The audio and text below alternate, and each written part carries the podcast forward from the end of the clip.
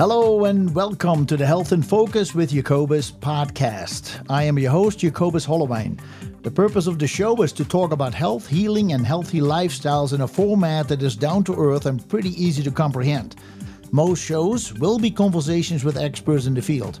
However, sometimes I will do a podcast on my own, tackling other topics that interest me. The focus is on information, education, and even some entertainment. This is not a program where we diagnose, treat, or cure any diseases.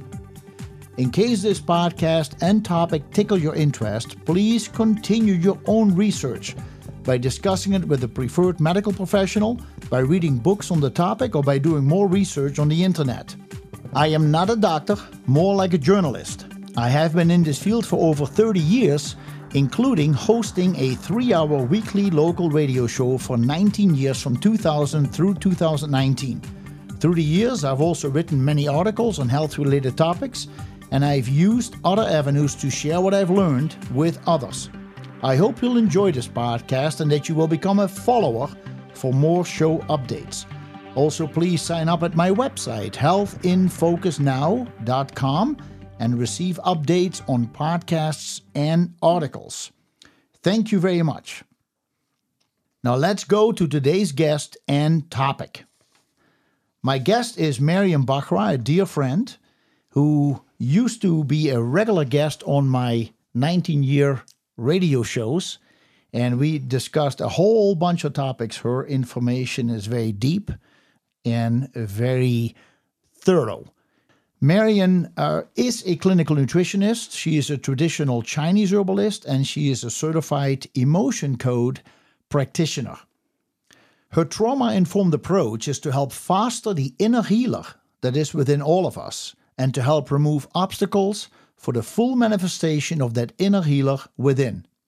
She currently sees herself as a mediator and a guide to help her clients achieve their goals and reasons for visits with her and whatever else unfolds. As a trauma informed clinical nutritionist, Marion places an emphasis on metabolic imbalances, eating disorders, and weight loss, which spans vast areas and includes the assessment of cardiovascular metabolism, blood sugar metabolism, digestive function and adequacy, while considering the emotional and mental health challenges of each client so as to help foster a healthy, balanced, and compassionate self care while exploring what the potential obstacles are to this compassionate self care. As a trauma informed traditional Chinese herbalist, through the lens of traditional Chinese medicine, she does an assessment that considers the client's symptoms, signs, tongue, and pulses with the goal to help foster the inner healer and to help reestablish inner balance, capital I, capital B, inner balance through the lens of different Chinese organ domain patterns. Different Chinese organ domain patterns which are mostly functional and energetic and not so much structural and localized in one particular organ, but can include a particular organ, hence, it's called organ domain patterns. As a trauma informed and certified emotion code practitioner, which is developed by Dr. Bradley Nelson, this is a very efficient method for tracking down trapped emotions and to help the person release trapped emotions to help foster that inner healer. Trapped emotions are those emotions that you have previously experienced but were overwhelming to you, and so you have these stowed away. Other types of trapped emotions are preconception trapped emotions, prenatal trapped emotions, inherited trapped emotions, absorbed trapped emotions, shared trapped emotions. These trapped emotions are also called your emotional baggage. Now, keep in mind that this is going to be quite the topic, very interesting. And uh, Marion, good to see you. Yeah, good to see you. Yeah. that was quite the introduction. yeah. The best way to contact you, what is, sorry, what is your website? Oh, website. Let's do your website. Uh, Bozeman Nutritionist, all one word. All right. Dot com. BozemanNutritionist.com. Okie dokie. Now, the topic itself is called The Overarching Factors for Autoimmunity, besides leaky gut, are adverse childhood experiences. So, for those of you who know about autoimmunity, you often hear that it is related to leaky gut, but Marion will explain to us how also adverse childhood experiences are part of autoimmunity in general. And the subtitle is All Human Disease and Suffering Are Meant for Spiritual Growth. And this can be a very hard pill to swallow as compared to other pills. No pun intended. so, where do we start from here? Where do we start? Where do from we here? start? What is an autoimmunity? Explain, please. When people say, "Well, I'm sick, I'm not feeling well," I hear there are about a, all close to hundred autoimmune diseases. And how do you explain to somebody what the difference is when they have a symptom? This is the disorder, or this is an autoimmune disease. How do you explain that? Yeah, so I'm just looking at autoimmune disease in general. So I'm not necessarily focusing on any particular type. But what all autoimmune disease have in common is that the um, the immune system of the particular person with uh, the autoimmune disease is not recognizing that uh, they are attacking the person. So the the person is unable to not the person, the immune system is unable to recognize what is self and what is non self. And so the, the immune system unleashes an attack on your own organs. So that's kind of, in a nutshell, what autoimmune diseases. And people can have autoimmune markers but not have an autoimmune disease. That's is really on a spectrum. And some people will have auto antibodies, meaning they have developed antibodies where they attack themselves, but not to the point where they get an overt autoimmune disease. And auto uh, antibodies usually sound negative, but that's really part of your immune system trying to clear things up. But they get confused what they all need to clean up. They go Right. after the healthy organ. Right.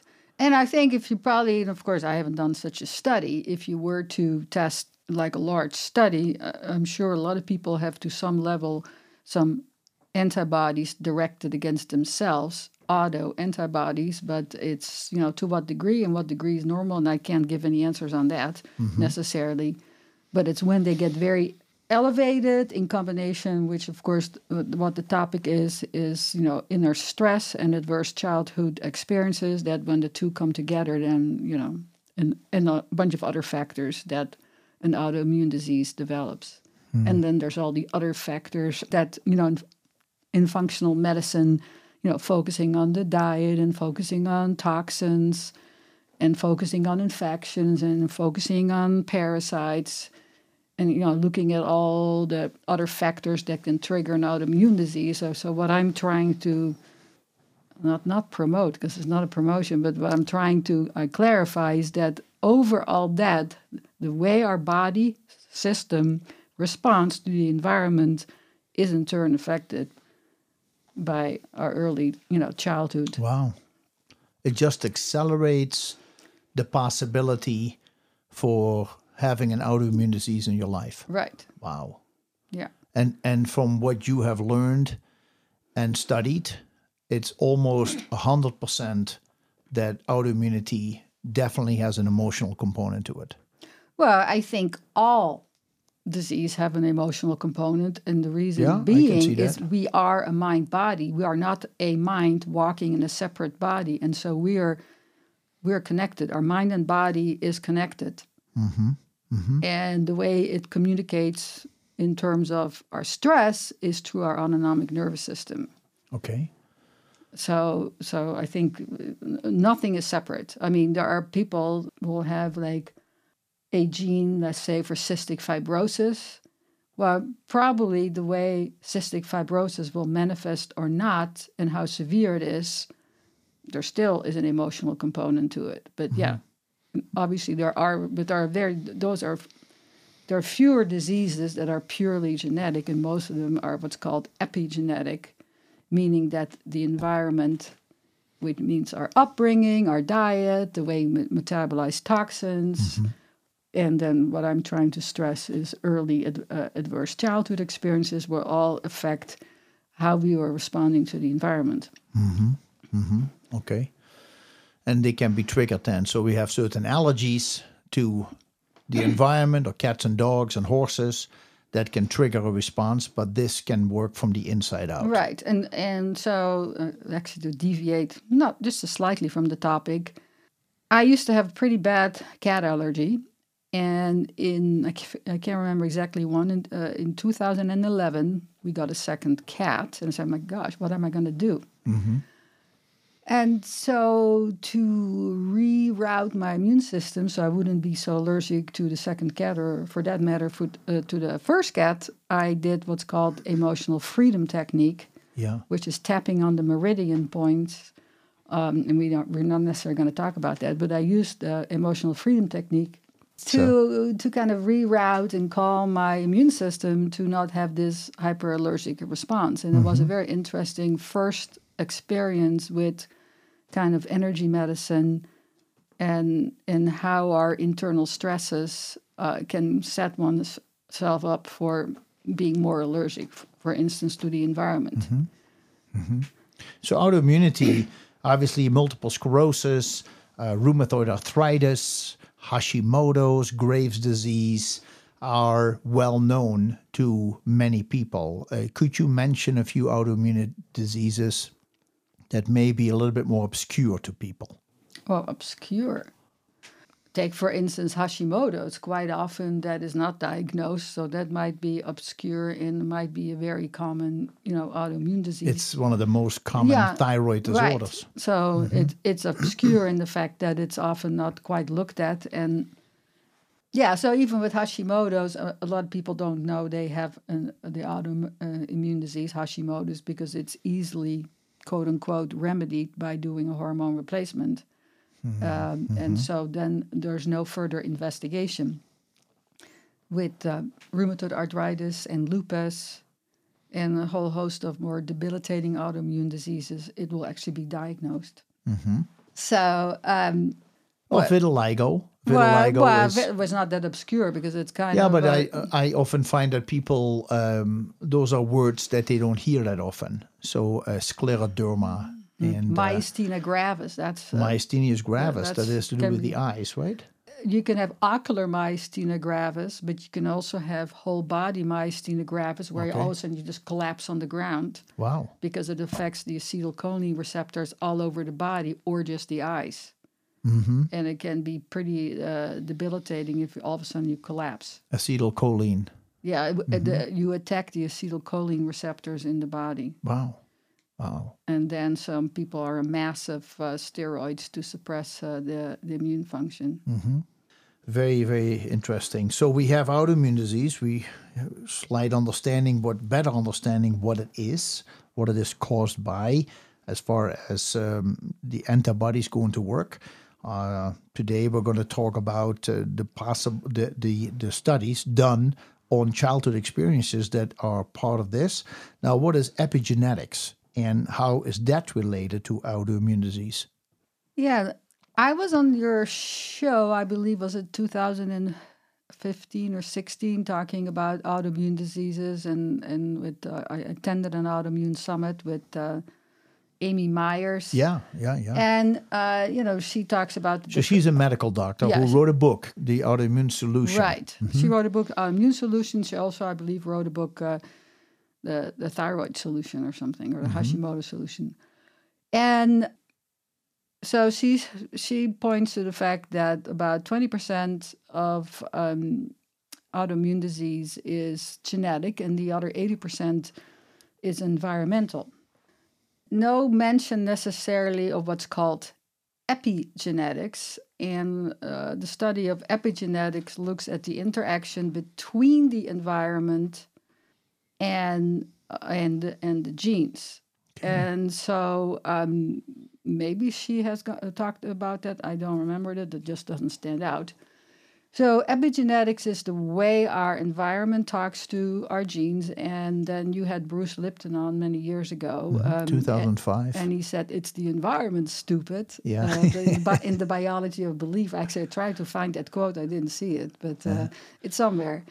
So, um, so it's the environment that talks to our genes, and so we can have genetic susceptibility for an autoimmune disease, but then it's the environment that can turn off and on those genes. And what really turns on genes like not to our advantage, quote unquote, in a more negative way, is early child uh, adverse childhood experiences. Right. So epigenetics is, you know, we can work, you know, to our favor, you know, through diet, through lifestyle, through adequate sleep, through exercise. All these turn tend to turn off unfavorable genes and turn on favorable genes. Mm-hmm, mm-hmm. And so, so there is what's called this crosstalk between our genes and our environment, which is, you know, I give that little uh, overview Yeah. on, mm-hmm. on that form. Yeah, yeah, yeah. So, so the way uh, adverse childhood experiences adversely affect our immune system is by turning on those genes that can promote autoimmunity. Through the stress response and through our autonomic nervous system. So one of the things that Bruce Lipton was talking about is that it is the membrane of the cell, not per se the DNA inside the cell, Mm-hmm. but it is the environment of the the quality of the membrane of the cell where everything is absorbed. Right. and where things are being the message is coming in and is filtered. And mm-hmm. that so what you're saying is if the environment that can be physical or emotional or mm-hmm. spiritual how that affects the membrane of the cell it can start to affect the dna on the inside it's Right. not the dna Right, that causes us to be who we are. It is the environment in which we are living and are exposed to and have been exposed to that causes certain diseases or imbalance. or if you have a susceptible gene that can turn that on. So that's what is this. Uh, you know, he just says it in a different way, but it's still epigenetics. It's the same. Correct. It's Yeah. the sa- it's the uh, identical, you know, identical idea. Very interesting. So the other thing that many people talk about, especially Amy Myers in her book Autoimmune Solution, she says that pretty much every autoimmune disease is caused by leaky gut. What is leaky gut? It makes sense what it is, but maybe you can Mm-hmm. No, yeah, we should uh, explain it. Yeah, we should definitely talk about it. Yeah, I even at at some point brought that into some question, but I won't go into that. So leaky gut is when this one cell layer in our small intestine, as the word says, becomes leaky, and uh, it can become leaky through the cell and in between the cells. And when it comes leaky, what happens? Things get absorbed into the bloodstream that shouldn't because of this leakiness. And when the and when these, uh, let's say, food and certain proteins in food, when you have leaky gut, more of these proteins can get absorbed in a larger form than they should have been into the bloodstream, and then the immune system, depending on the person, the immune system gets heightened and triggered and starts, you know, developing antibodies to this food, for instance. And so then the uh, the whole link between that is then the immune system, you know, recognizes these proteins that first of all shouldn't be in the bloodstream, and then it looks at the protein sequence. And then the immune system says, ah, I look at this protein sequence. This just looks, for instance, like the thyroid. So now I'm going to attack the thyroid. So then there is what's I called see. then there is what's called molecular mimicry uh, through this mechanism, and then um, the immune system gets confused with the identity and say, "Oh, this is just like whatever this milk protein," and then attacks the thyroid. Okay. So- Yeah, very beautiful. Yeah, so that I mean, it's but- not beautiful, but it is amazing but- how it works. Yeah, but but that, in my opinion, has huge limitations. And I, I became aware of Amy Myers and her book and everybody else that was on her on her summit uh, and, and using the functional medicine approach. Uh, stress is hearsay most of the time, and it really doesn't get delved into. I mean, some actually, Keesha Ewers, she's an integrative medical doctor. Keesha Ewers. Yeah, I think that's what her, her name is. I don't have her name here, but uh, she's an Ayurvedic medical doctor, a sexologist, and a medical doctor, and she um, seems to give more credence to adverse childhood experiences. Uh huh. But most of the functional medicine approach, in my opinion, is strictly physiological, and I feel it only gets you that far. I mean, it just depends on the person and, I agree. and, and why they had have the autoimmune disease in the first place. Yeah. Yeah. So I felt, in a way, I was hitting a brick wall with that approach, and I knew a huge piece was missing, and I knew a huge piece was missing for it in my own life because of all the auto antibodies I have had, Yeah. and I haven't lately tested. And I always felt strongly that, uh, you know, in my case, in terms of why I had all these antibodies, auto antibodies, and basically reacted super strongly to food, that the underlying reason was er- early adverse childhood experiences. But I wasn't necessarily able to prove that that was the case. And I just said, I just that's just me. That's as far as I would go I see. with it. So then I read Bessel van der Kolk. You know, the body keeps the score. So was Bessel van der Kolk after you had done the emotional freedom technique, the tapping on the cat, that you realized, oh my goodness, yes, this is way, actually way, way after. Yeah, The, the tapping on the cat allergies was in 2011. yeah. So that this all came after that. So then you realize, wait a second, I didn't change anything in my diet. I actually did the tapping, and look at this. I'm I don't have the allergy anymore, Mm-hmm. and that's maybe why what what was the candle that went on or the light that went on for you that there is more to autoimmunity than or allergies than uh, physical. Yeah, well, I was already aware of that because um, I used to be a big fan of uh, Andrew Weil, and he uh, he felt that with all allergies there is a strong emotional component, and he gave the example of a person sm- uh, seeing a rose and just the visual appearance of the rose, if they had allergies, would cause asthma because just seeing the rose would trigger instantaneously an asthma attack. Like a Pavlov effect or something? Well, well, I'm not not sure if that's well, maybe. I guess uh, I hadn't thought about it in this Yeah. way, other than you know, it triggered the alarm. You And the, bet. the alarms went off in their body, Mm-hmm. and so it triggered the response, the allergic response, and that was to uh, something that was a fake rose. Right. So that and I had that always in my back of my mind, but didn't do much about it. So it's I- almost like uh, if you you've witnessed an accident on the road. Every time you drive by that stretch, Mm-hmm. you always know where that accident happened, Right. and you you kind of go like, oh, you almost look over to the side. That's where it happened. That's where it happened. You constantly have that reminder Mm-hmm. of an accident. You know. Yeah, it's a memory. Yeah, It's a memory that actually, and that's, you know, that I realize more and more that memories stay in our physical body and are stored there, or stored in our emotional body, stored Mm-hmm. in our right brain, the way, uh, you know, Bessel van der Kolk explains that. Yeah, Bessel van der Kolk, a countryman of ours. kind That's of. right. We have both grown up in the Netherlands, and he is Dutch. He wrote a book, Your Body Keeps the Score.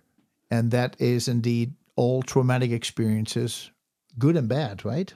Mm-hmm. The emotional experiences, whenever they happened, they are trapped in the body. And at some point, when the cup is full, it overfloweth, Right. so to say. That's right. Yeah. So he, uh, He worked, Yeah. first of all, with uh, PTSD, right? With uh, Vietnam veterans. Yes, he worked with Viet- Vietnam veterans in Boston, uh, doing strictly conventional uh, psychiatric uh, approach, like a psychiatrist, and uh, did regular prescriptions of antidepressants, and saw some amazing transformations where people were. You know, on antidepressants, but then, you know, through his own experience, saw the huge limitation of that approach because people were not necessarily resolving any traumatic issues that were still stuck in the body. It was more like putting on, a blanket over it so you don't feel it. Totally. So, so there was no release of anything necessarily. Totally. Uh huh. So then he did all these studies, and uh, he has a lot of like functional MRIs that he's doing and looking where oops where trauma is stored, and it tends to be stored in the right side of the brain. Yeah.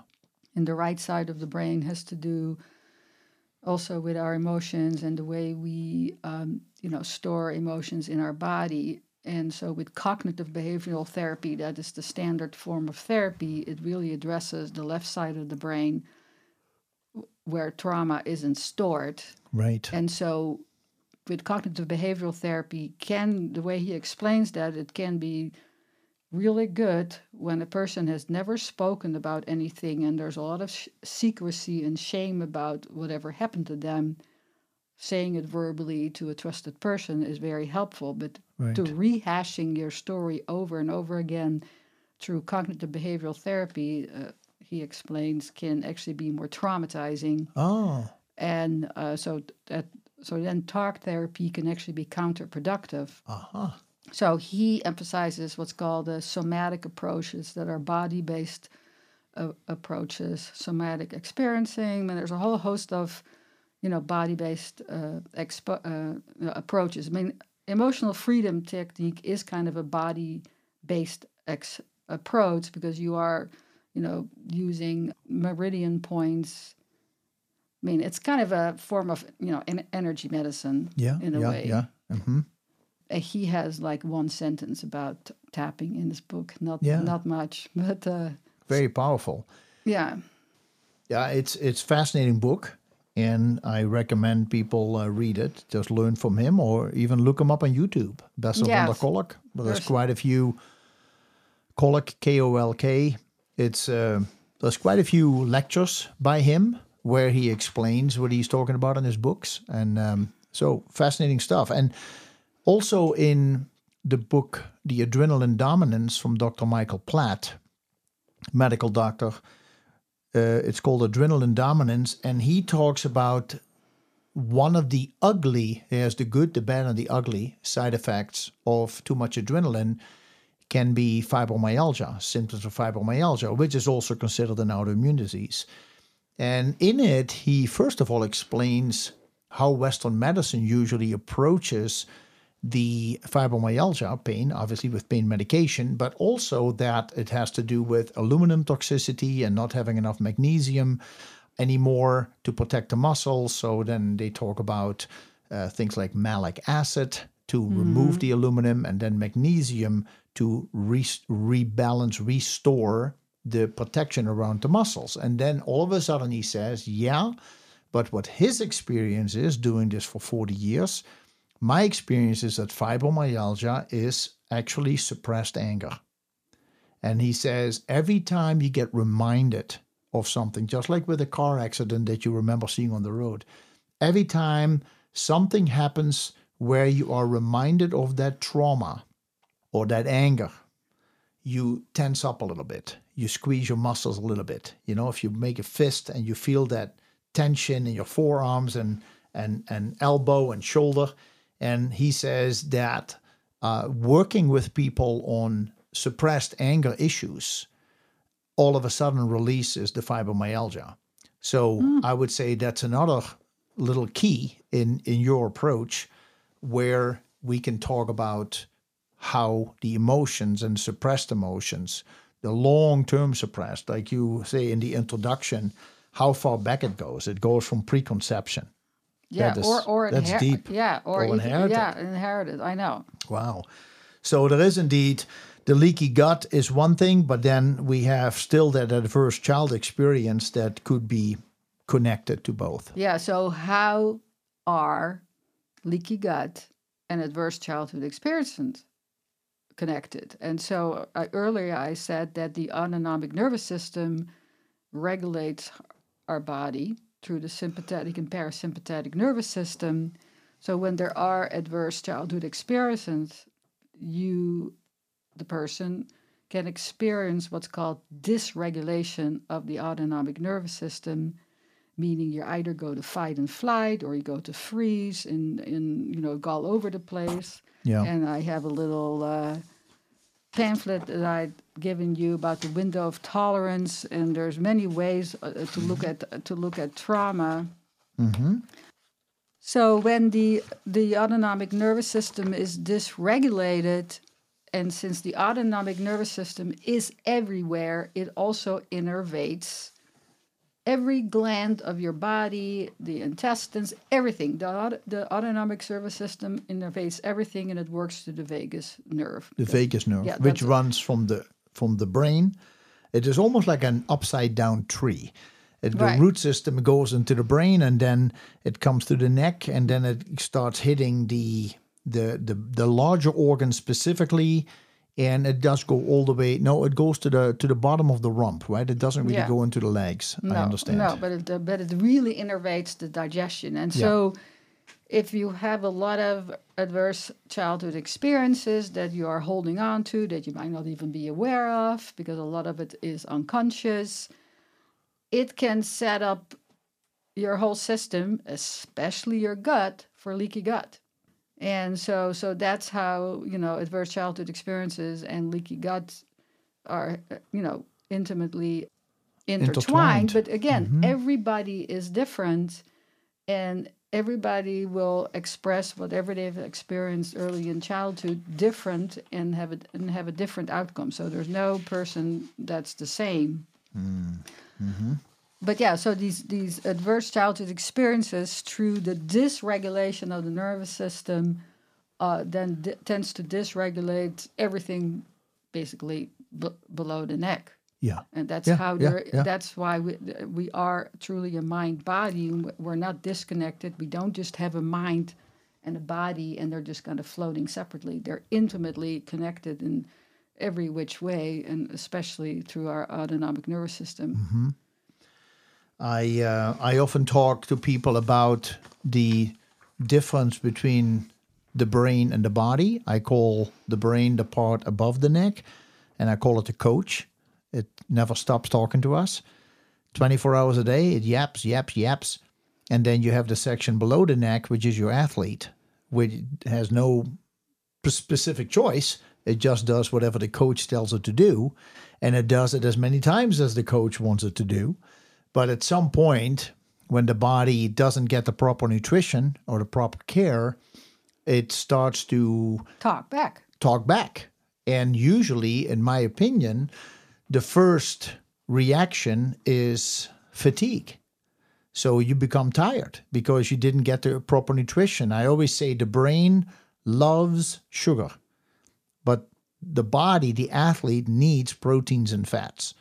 And so when we are getting hungry and we send a signal from the body to the brain, the brain says, Oh, you're hungry, let's have a Snicker bar. Because as mm-hmm. soon as it hits the saliva glands, it goes straight to the brain. And within 10, 15 seconds, you go like, oh, this feels really good. And you're already satisfied and you feel better and your focus is better. But there is no nutrition going to the body. So at some point over time, the body is being malnourished and becomes fatigue. And we wake up tired and we say, mm, Shall I call the doctor that I'm tired today? And then the brain goes, Ah, you crazy? Just get up and start walking. You'll Suck be fine. up. Suck it up, sucker. And so we start self medicating. So here comes the caffeine and the five hour energy and the ginseng and and the pep pills and whatever we use. And for most people, that is something they do for decades. And then the second stage starts where the body says, Well, I was trying to be nice to you to just make you tired. So I got to step it up. So you start waking up with aches and pains, hurts in the back, hurts in the shoulder, hurts in the neck, hurts in the legs and the knee and the hip, whatever. And we go like, maybe I should call the doctor that my hip hurts today. And then the coach goes, get up, walk it off. By noon, you're going to be fine. So again, no doctor. And we just start self medicating. So we take ibuprofen and Advil, turmeric, devil's claw, fish oil, whatever we need in order to uh, CBD, in order to overcome the pain because the coach wants us to do all this work all day and we have no time to go to a doctor. So we do that for decades. And then eventually, the body says, Well, you're really not listening to me. And I'm trying to tell you something that I'm being malnourished and that there's a lot going on that I have to store. So, in your case, you talk about the emotional parts of the body. So, it comes out sideways. And now we start having chronic disease. And chronic disease becomes an issue where we say, we can't figure this out. And I try to self medicate, but it doesn't go away. So maybe I should see a physician. And that's when we make a call and we go to the doctor.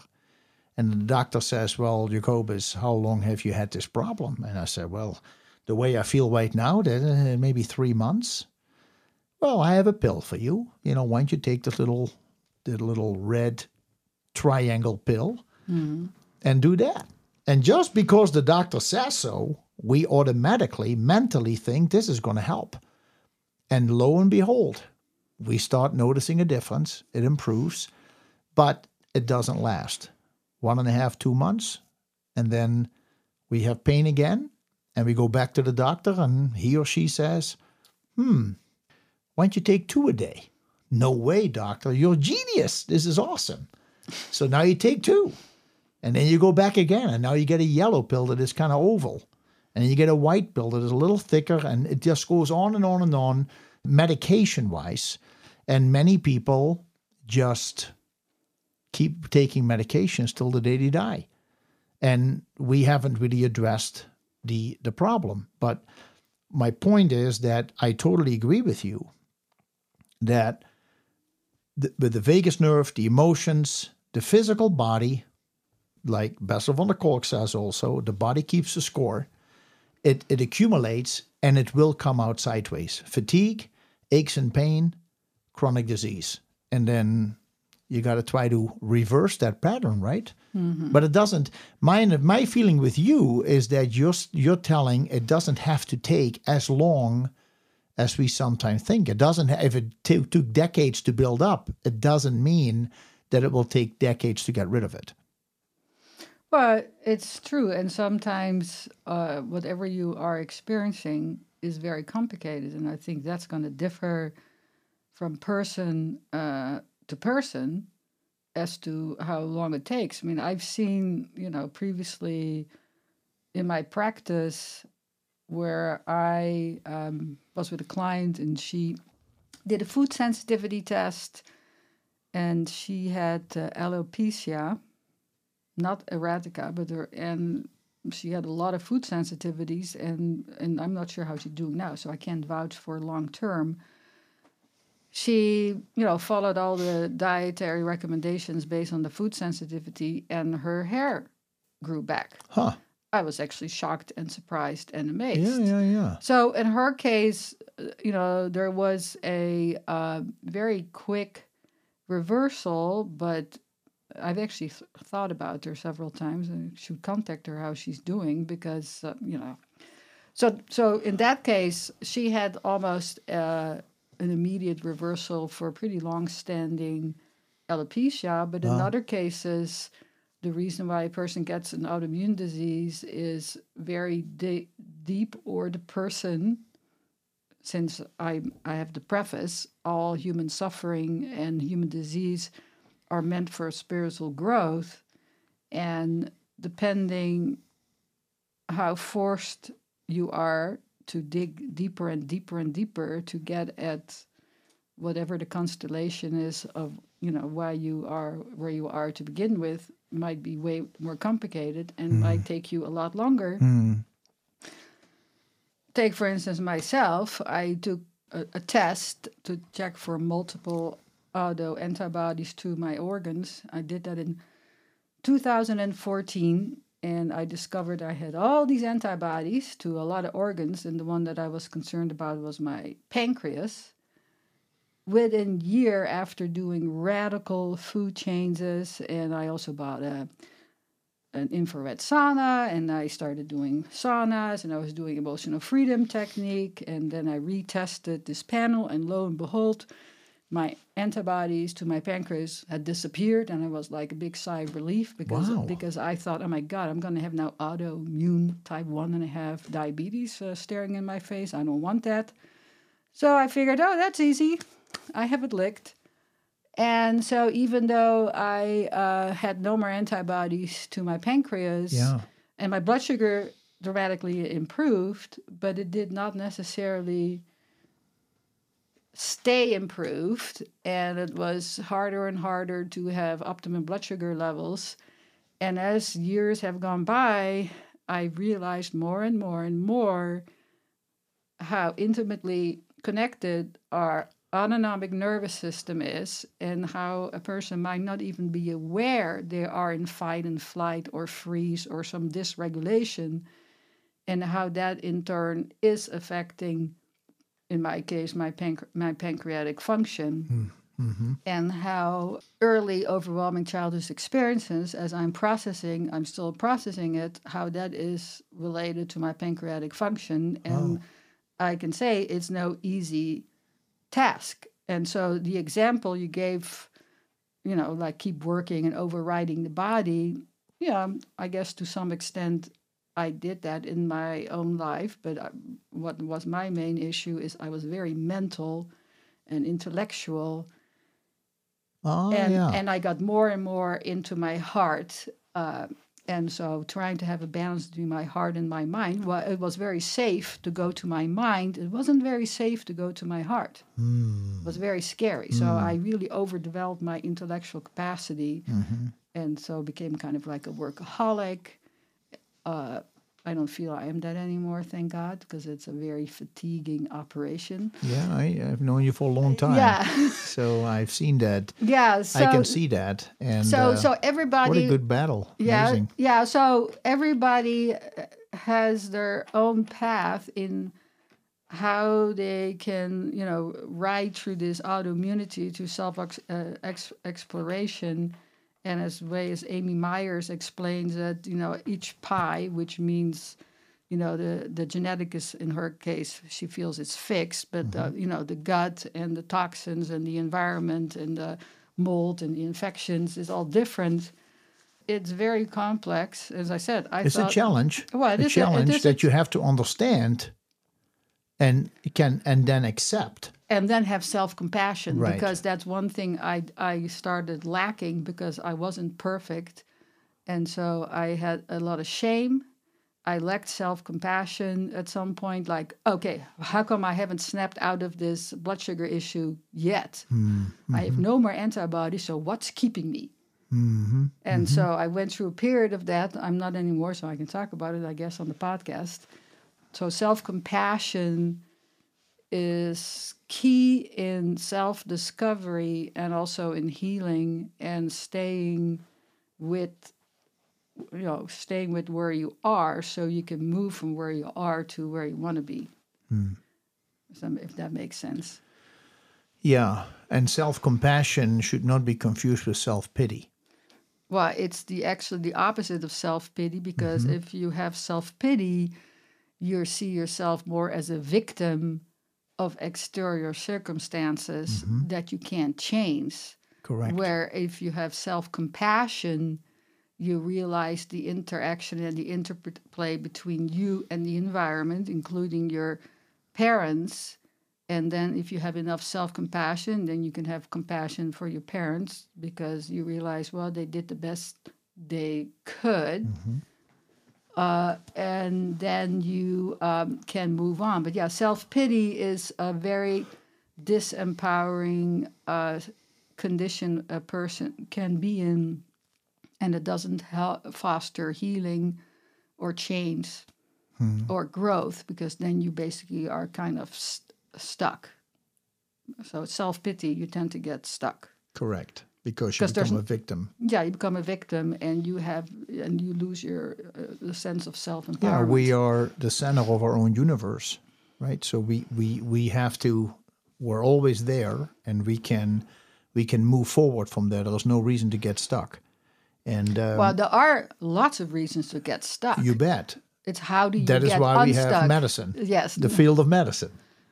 the field of medicine. I feel so. I think medicine, maybe especially Western medicine, doesn't look at these aspects. Uh, there are, let's say, take a Bessel van der Kolk or Michael Platt or, uh, you know, even Amy Myers. They're interested in trying to understand why certain diseases happen. And some of them are moving more into, hey, there is definitely a spiritual, emotional, mental component, and others look at it more like it's just physical ailment, and we gotta we gotta medicate it to death. And we have seen that approach doesn't really work. So medicine is often put the put the band-aid on it mm-hmm. and don't deal with the issues. But I've seen with you through all the years that I've known you, you are somebody and I always tell people this is somebody who walks the walk. I mean, you mm-hmm. studied, but you are willing to walk the walk to to say, okay, I'm going to experiment this on me. And and you were at some point at a very desperate time when you learned about your antibodies to the pancreas. Actually, that was not a desperate time. Oh, really? At all. It was actually Okay. very liberating Okay, to get an answer. to get an answer to a lot of questions that I had.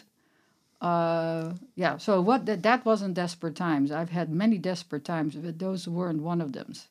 Okay. Um, as I said, I fell into shame when, even though my these antibodies uh, had disappeared, uh, my blood sugar uh, didn't necessarily turn quote unquote to normal. Improve. So right? so that's uh, but that wasn't even a desperation. That was more shame and anger and a sense of perfectionism and what am I missing and maybe anger and um, maybe it's a, a little touch of no not self pity. I don't know. It, it's um, I haven't really th- uh, thought about that anymore. Yeah, but the interesting thing is that you you say now self compassion, but maybe at the time it was more self pity. Like, why me? I'm doing everything right. I think I'm doing everything right, and why does this happen to me? And that is No, why actually more anger. anger. not not self pity because I knew I was missing something, but I didn't know what it was. But it, you know, it it was basically for me to grow into self compassion. So now I look at it in a very different light Yeah. as to why I am well still you know dealing with blood sugar. But I was just afraid. Oh my gosh, it's going to go that way. I wanted to go this way. Of course, nobody can see me what I'm doing here, but uh, Right. Yeah. so that was kind of uh, She's spreading her arms. that that way and this way. Yeah. Yeah. So, but that is also the the the anger. Then I want to go back to possible childhood experiences that can indeed increase your risk for leaky gut and autoimmune disease. Uh, why would you, based on what you're just telling us, why would you why would you say that? Why why can that be? Why can childhood experiences indeed be overwhelming? Well, they are overwhelming because quite often these adverse childhood experiences can be overwhelming because they happen because we are younger and uh, we have certain needs. And so we can talk about trauma. Usually, when we think about trauma, we might think about, you know, childhood abuse or sexual molestation or even a distinct uh, trauma like a severe car accident that puts you into a wheelchair. But trauma can also be what's called misattunement, where the the caregiver, uh, the mother or the or the father, or whoever is taking care of the child, doesn't understand the child's needs, and that's called misattunement, and it's way more subtle. And when the child uh, is misattuned, uh, and Gabor Mate, I've listened to a lot of, of his um, interviews. He's a medical doctor who has really worked with people with addictions, and he he he asked us to ask the question. Don't ask the question why the addiction, but why the pain. And so he uh, speaks about attachment versus authenticity. And when a child is not emotionally met, not necessarily intentionally, it might be intentionally, this depends on the situation, by the parent, the child will almost always choose attachment, meaning being attached to the parent, being connected over over over their own authentic self. And when you mm. lose your authentic self, things become muddied as to who you are as a person, what your boundaries are in life, how you interact with people, and you tend to, you can lose yourself and lose who am I? Why am I here? What's my purpose? Which can, you know, a person can spiral down into to depression if it gets really bad, depending on this person's tendency. But so when you have the the misattunement based on the parent, and you have the blurriness between uh, what is me and what is my parent. Oh no, I'm going to stay attached to my parents, so I'm going to be a good girl or a good boy. Then there will be blurry boundaries also in the way our immune system responds to the environment and recognizing what is self and what is not self and so everything becomes blurry and then there is a and together with the autoimmune system depending on the t- tendency of the person either going to fight or flight or freeze it then affects the immune system Yeah. and then there is a lot of chaos and confusion and that's how the autoimmunity during that avenue can develop. Accelerates. yeah And yeah. does that mm-hmm. make sense Yeah, very interesting. Very powerful. So you talk about trauma, but you talk about trauma with a capital T and a lowercase t. right What's the difference? Well, trauma with a lowercase, and of course, I think this is uh, still in transition. Now, first of all, let's uh, define what trauma is. Capital T? or yeah, no, lowercase? trauma in ge- in general, it's not the uh, event itself per se, but what the residue stays with us mm-hmm. after the event, mm-hmm, mm-hmm. and how we are how we are still held by the event. And and the way Bessel van der Kolk explains it, if a person has a trauma and the residue of the event is still lingering in our body and in our mind, it uh, we have a hard time distinguishing the past from the present.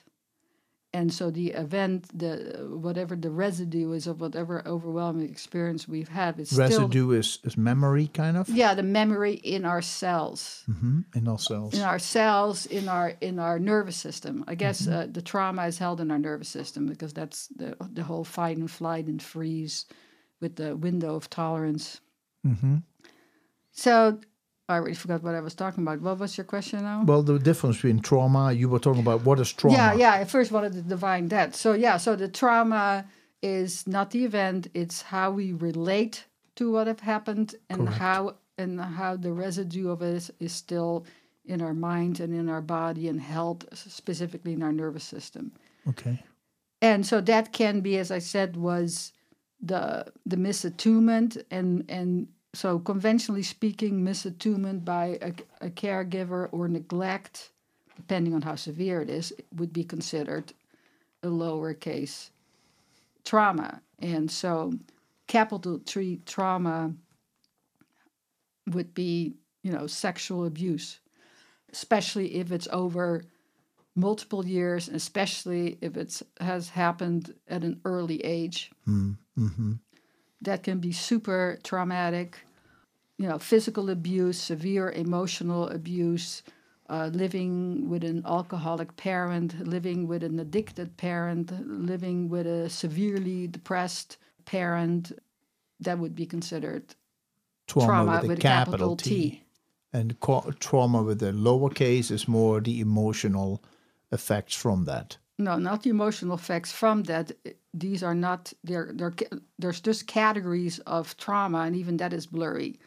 The lowercase trauma could be neglect if it's not too severe. If it's severe neglect, it would be capital T Okay. trauma. Okay. Misattunement can be very minor, but if it involves severe neglect again because of misattunement for whatever reason, it would be a capital T I see. Okay. you can have i mean you can't expect a parent to always know how to attune to a child and so there can be a repair and a restorative period after a period of mi- of of misattunement hmm. but if the misattunement never get restored And then in my case, my mom commits suicide. That's a capital T Right. Right. because my mom was too depressed to attune to me. Mm-hmm. She couldn't. Right. And then, anyway, uh, I'm not going to go into whole detail, but anyway, so that, so if you, if the misattunement is never restored, it turns into a capital T. I But if, see. but if the misattunement is restored, and the parent is a, is able to figure out, oh my gosh, you know, or talk to the child if if the child is old enough, or you know, I guess conventionally, and I never had kids. Uh, one of the things that Gabor Mate brings up is doing sleep training and letting the child cry because that supposedly is better for the child because they need to be on a sleep schedule. And he says that can create intense feelings of abandonment uh, in the child that they're not loved and mm-hmm. not wanted. Mm-hmm. And so, just about every podcast, he brings that up. Hmm. This whole issue around sleep and babies and how they need to be held and how you can't put a time schedule on them uh, because they need you. They're mm-hmm. completely and 100% dependent, on you. So that is like a setup for very early childhood trauma that in adulthood or even later on in life the child might not be aware of at all. Mm-hmm. And that's called pre-verbal trauma. Okay. So that trauma then gets stored in the nervous system, and then whatever else happens can have serious consequences. It all it, depends both on the person and then also what happens after that. Right. And the name is Gabor Mate. Yeah, Gabor Mate. G A G A B O R Yes, and he's actually the co. A T E. Yeah, Mate met accent aigu. Okay, accent and he is the co-author. Hold on to your kids. Hold on to your kids. He's the co-author with uh, Gordon Neufeld. Is that right? Yep. Oh yeah, that's another great uh, book. Right, but you had him on the radio I show. did. I did have him a couple times. Yeah, my show used to be something. Thank you very much. Yeah, you were you were you were on it many times. I think thirty five times. oh, Always something different to talk about. Very yeah, really? exciting. Uh, Is that really true? Thirty-five times. I think you were. Yeah, I can, no, I yeah, can yeah, count no, it. yeah, that's amazing. I think uh, you and Dr. Dan were Right. like the most uh, visiting, but out of 914 shows, that is still a uh, that's a good percentage, right? So, wow, four percent, four percent of the shows you were there. So, well, that is uh, very powerful. Thank you so much for explaining that. Neglect and abuse. Why can these increase your risk for autoimmune disease? So they're, they're kind of, you, you mention them as polar opposites neglect and abuse, because abuse means, well, I can see also that you can, neglect can be abusive as well. Right, exactly. And abuse can be denial of uh, of your existence. So, but the, the, in a way, they're polar opposites. And, and how do you see that these can increase your risk for autoimmune disease? Yeah, so so they are polar opposite in terms of, I guess, how the trauma uh, is presented. Neglect can is way more subtle, of course, and it's also harder to pinpoint, and also for the person to be harder to be aware of because you know however whatever happened appears normal to them and so they don't even have a frame of reference whereas if you had physical or emotional or sexual or psychological abuse it stares you right in the face and you will know okay well that's definitely a trauma. And the way they you know both uh, increase your risk for an autoimmune disease well most of them when you have these early childhood uh, experiences that are very overwhelming both will trigger in you that you are shameful and so a lot of shame can develop in a person of not of feeling that they're not enough and it can manifest in all kinds of ways I want to go into. But the bottom line again is because of the perception of self, which is kind of skewed as to who they are as a person, it then in turn affects the autonomic nervous system and causes a dysregulation of the autonomic nervous system. If you go to uh, what is this? Trauma in the nervous system. Oh yeah, I saw that pamphlet. I mean, there's many ways to look at the the autonomic nervous system. This is um, Polyvagal perspective. yeah. So this uh, comes from uh, Stephen Porges, and he uh, developed this theory, and this is the predominant. And it's not necessarily a theory; it's called a perspective here. But he he developed this concept of uh, nervous system regulation and what happens with trauma. And the first page is Ventral, ventral vagal. vagal. What does that mean? Yeah, here a Oh. system of safety and connection where health, growth, and restoration happens. And- Ventral is spelled V E N T R A L. Ventral vagal, V A G A L. Ventral vagal. and So it's a system of safety and connection where health, growth, and restoration happen. So this is a very positive thing. Right. So that is the state that we, uh, as it says here, emergent properties of a ventral state, a story of possibilities. So co-regulation, meaning you're able to reg, your nervous system is is is in connection with the other person, and you feel safe, and you feel open, and you communicate. And then self-regulate means that you know your autonomic nervous system is regulated, and there's all these things that are underneath that are positive connection to self, to others, to the world, through spirit.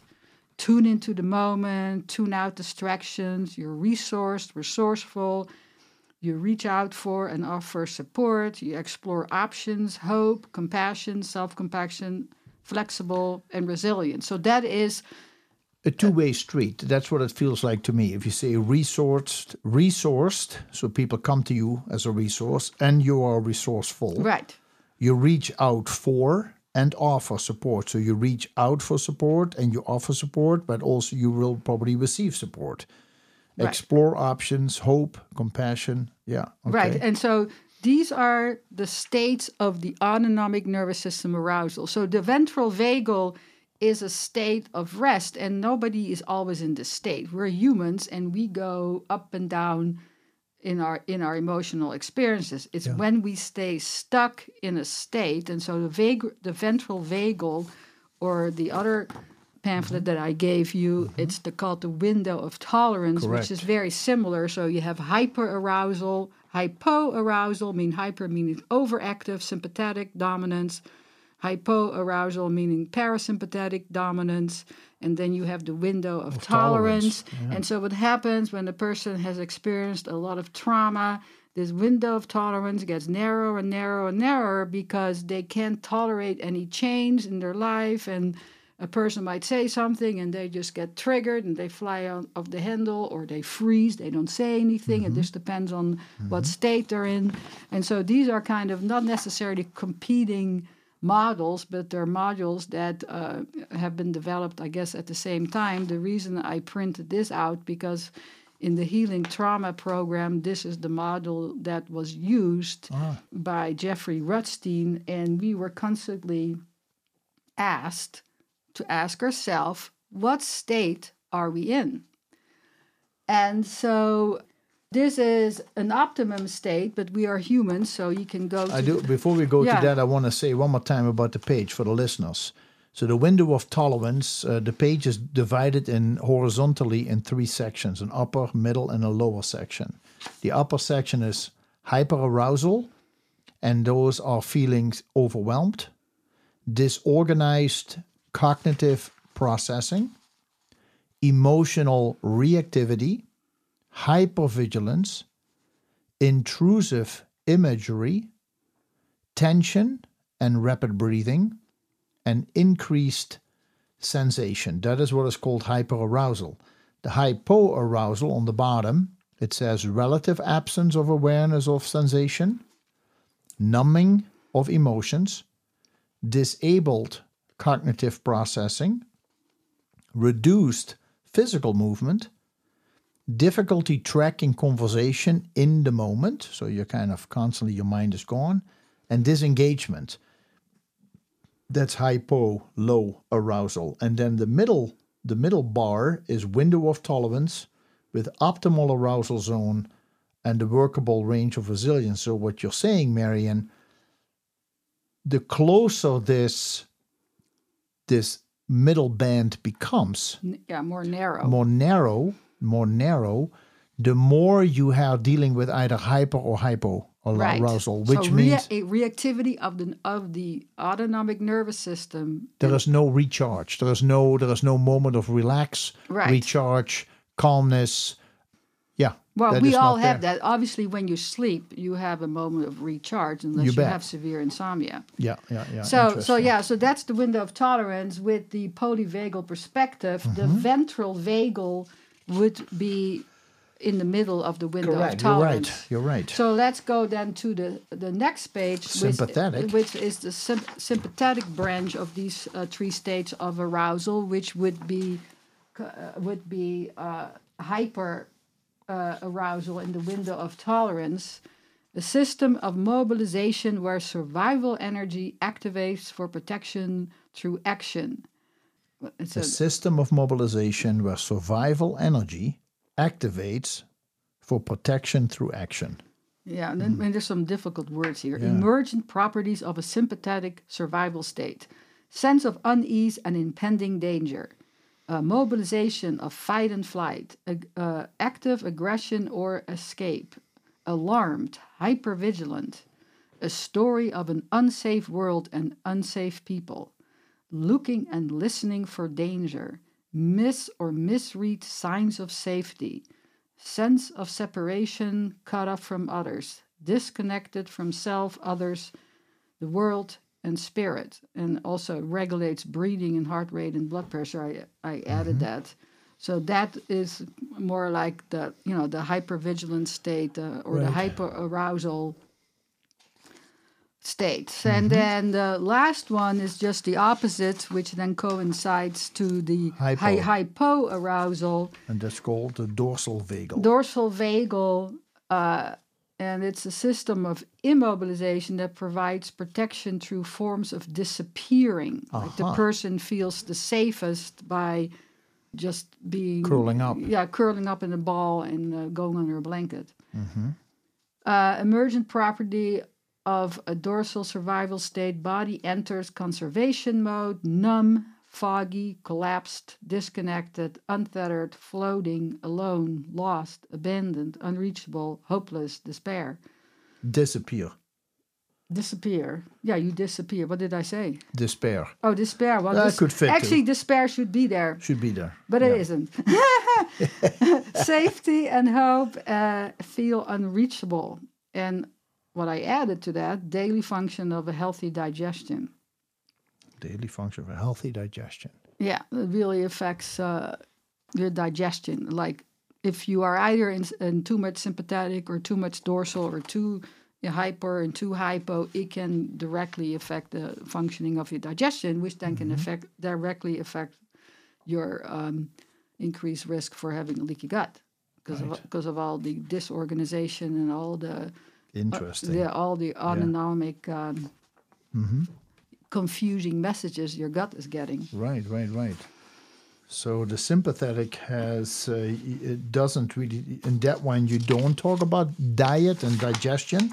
Well, you probably this is the the list that uh yeah okay so so okay What The what kind the, of what the, what the would reason you say? the reason I said dorsal uh, uh, digestion so the, for the parasympathetic nervous system is feed eat and breathe and so that's kind of they do a lot more but that's kind of the, the parasympathetic nervous system oversees the feeding the eating the breathing obviously if you're in a very hypervigilant mode and you're in sympathetic overdrive your heart rate is gonna rise. And if you are in a more parasympathetic mode, your heart rate will lower. But it will rise, you know, with a sympathetic. With excitement. But uh, but the parasympathetic and the sympathetic nervous system they they work in tandem and they will both affect digestion. It's just when you are in uh, too much of a parasympathetic mode, you tend more towards constipation. I didn't write that down. When when you're more in a sympathetic mode, you tend more towards Diarrhea. explosive diarrhea. But Wow. but then again, you can be in both modes at the same time or alternating. It's Yeah, not. yeah, yeah. I mean, the nervous system is.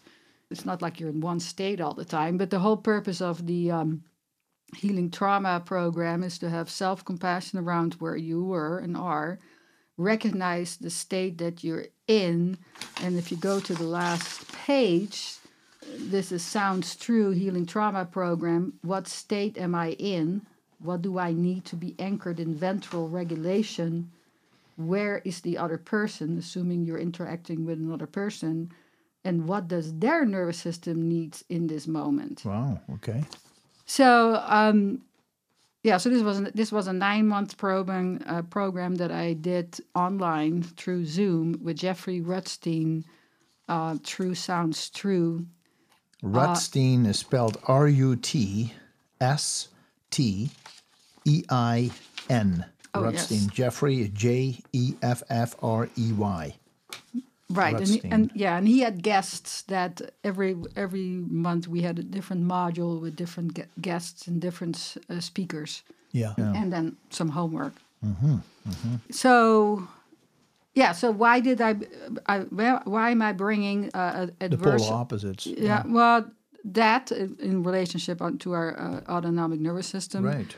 that it both causes autonomic nervous system dysregulation. It's just a matter of where the person ends up being most of the time.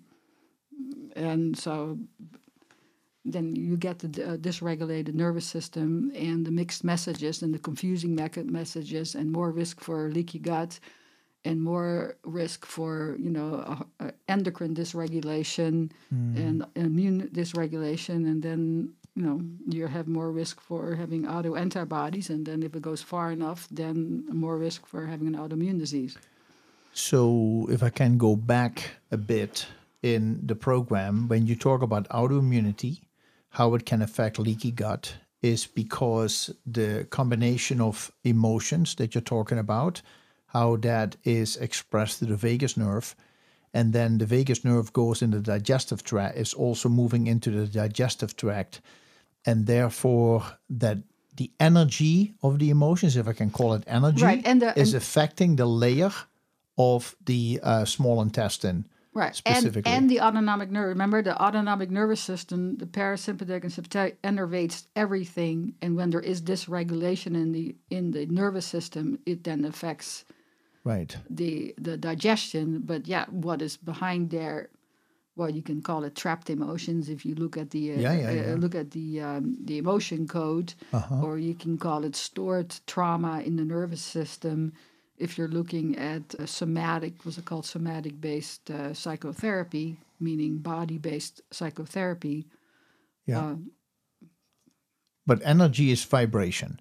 And so when the energy is off, so to say, is not in harmony with the vibration in which the intestinal wall functions, then the energy can dysregulate the functioning of all these tiny openings Right. in the jejunum, the small intestine, and then it starts to deteriorate them and open them, and you start having issues. And that is Right. kind of how I visualize part of what you're mentioning. I uh, to me, that is a fascinating thing, and and I do know that sound sound can create form or shape at high pitch, low pitch, whatever. And so I can understand now that emotions are energy. Yeah, energy frequency. put frequency. Frequency produces form. And in this case, the frequency is such that the form is disrupted. The original form of harmony and perfection is out of balance and can therefore cause openings in the intestinal wall. Hmm, powerful stuff. That's really powerful. Right. So by by f- by helping us with different therapies, it will send a signal to through through the entire vagal nerve and through the cells of our body and starts hopefully slowly slowly the healing Right. process. And then I also want to actually clarify: not everybody that has leaky gut will develop an autoimmune disease or will have Oh, au- autoantibodies. Aha. So uh, your risk for an autoimmune um immune disease uh, becomes higher, but you can't make the claim that everybody with a leaky gut uh, will get an autoimmune disease. And I will go as far as to say that not everybody with an autoimmune disease has necessarily leaky gut, but that's a whole controversial topic in the field of functional medicine because the preface in functional medicine is that leaky gut is at the center of all autoimmune disease. But What I, is functional medicine? Well, is that a combination of well- natural and Western? well, functional med like uh, there's a whole branch of medicine called functional medicine, and these are medical doctors. Uh, you know, naturopaths are by definition functional medicine doctors because that's their training. It's functional medicine. Uh, but a functional medicine doctor is a quite often a doctor with a conventional MD training, uh, doctor in osteopathy training, uh, you know, an, ar- an, uh, family nurse practitioner, a PA. They do additional training through the Institute of Functional Medicine, and they get a functional medicine uh, certificate where they really look more at the function and structure of the body rather than looking here's a pill for this and here's a pill for that. And really kind of you know trying to dig deeper what is the imbalance uh, but again i still feel there's a limit to it because stress is usually hearsay and is in the background but is not in the center when for some people that needs to be the center from for, some people it doesn't. But again it depends on the uh, uh, you know on the autoimmune disease and what are all the factors. Right. Maybe what we should do, Marion, the, the Polyvagal Institute, P O L Y V A G A L, P O L Y V A G A L, the Polyvagal Institute, has created a little nine minute video about the vagal system. Polyvagal perspective is what it's called. Let's take a look. Maybe we can uh, maybe we can play this and listen to it. Uh, we'll be right back. Over half of us have a chronic disorder such as high blood pressure or autoimmune disease. Rates of anxiety, depression, PTSD, and addiction are skyrocketing. Why? The roots of these issues and more can often be traced to trauma, adverse childhood experiences, chronic stress, and ultimately, nervous system dysregulation. Meet your autonomic nervous system. Let's call it ANS. ANS takes care of a lot of your automatic functions, like your heartbeat, digestion, and body temperature. ANS also manages your survival and stress response, working to keep you alive when your life is in danger. ANS functions as our built in detection system, constantly scanning our environment for cues of safety and cues of danger. As ANS scans the environment, it has three general responses or states safe. You feel calm, relaxed, and connected to those around you. Mobilized. When ANS detects danger, it sends a command and your heart rate and breathing increase. Adrenaline and cortisol are released, and blood rushes to your muscles so you can handle the threat. This is our fight flight response. Immobilized. When ANS detects that the danger is so great that you can't fight or run, it shuts you down. In this state, our heart rate, blood pressure, and body temperature decrease, and pain numbing endorphins are released. So ANS is autonomic nervous system. ANS. ANS does all of this automatically without us thinking about it. ANS doesn't just use these states for survival, it uses them to navigate through the world each day. When ANS functions well, it moves fluidly from one state to another, one minute mobilized and ready for action, and the next resting and recovering. ANS will often blend states together. When we play, ANS combines the mobilized and safe states. And when we are intimate with loved ones, it combines immobilized and safe states. When ANS can stay flexible and fluid like this, it helps us manage and become resilient to stress and negative events. We're able to bounce back and move on.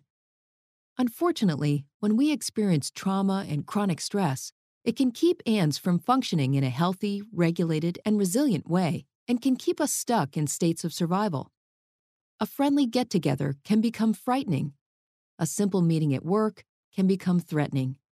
For those with a history of trauma and chronic stress, the ANS detection system often becomes faulty, constantly signaling danger even when we are safe.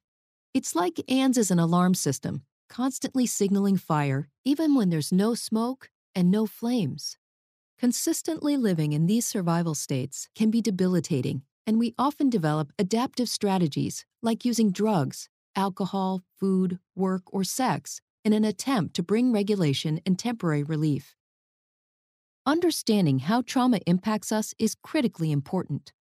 There is a whole spectrum of experiences that can be traumatizing and adversely impact ANS, like accidents, assaults, and natural disasters, which are often called shock traumas.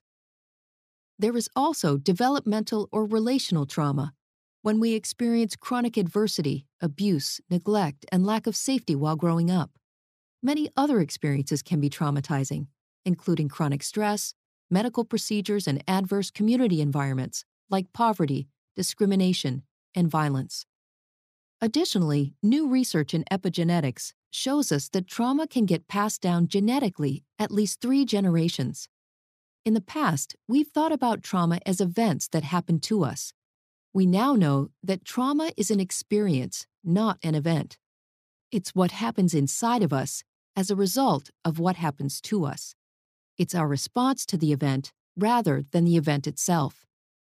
Over 20 years ago, Kaiser and the CDC launched a groundbreaking study of over 17,000 patients that showed a direct link between adverse childhood experiences, or ACEs, and long term health and wellness.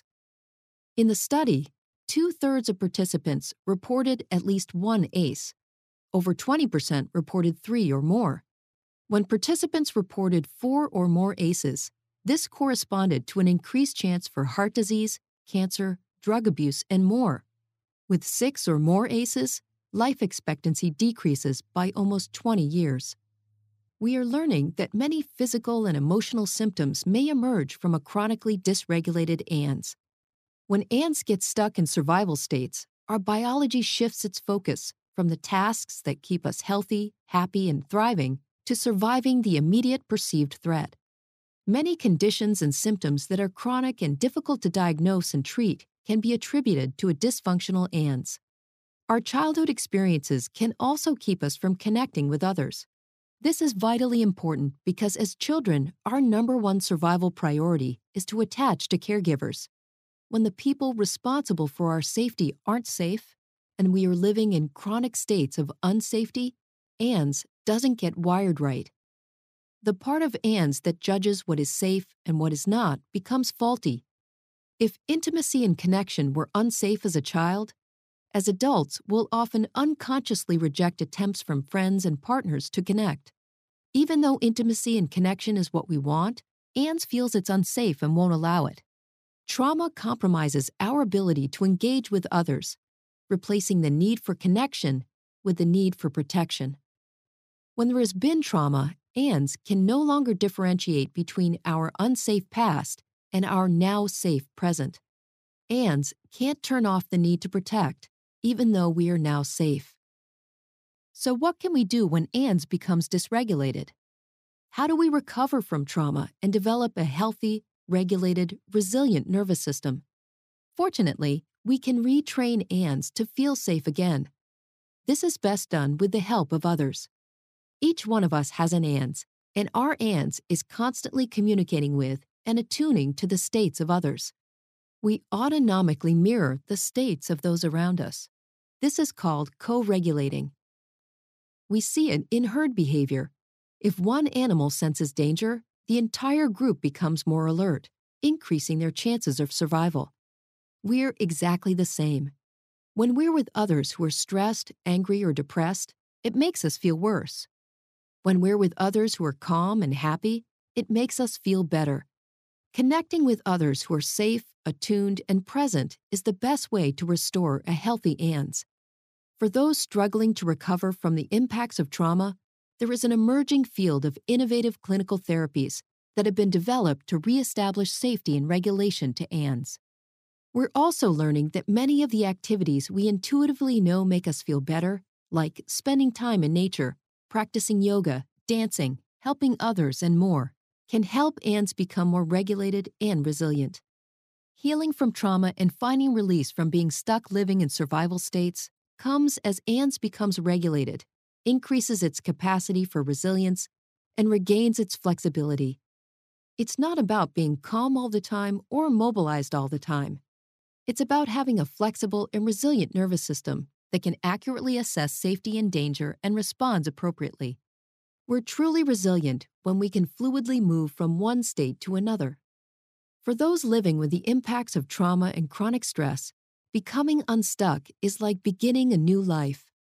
For the rest of us, understanding how our nervous system states guide our behavior can help us become happier, healthier, and more empathetic human beings.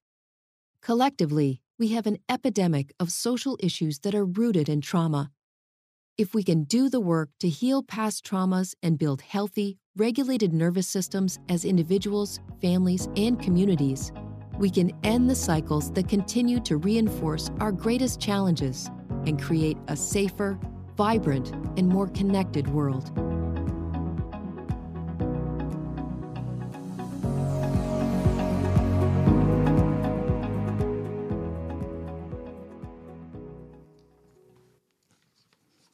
Was very powerful. It talks about the Polyvagal Institute. So that is maybe something you can uh, check. Very, very powerful. Thank you for linking me to that one, Marion.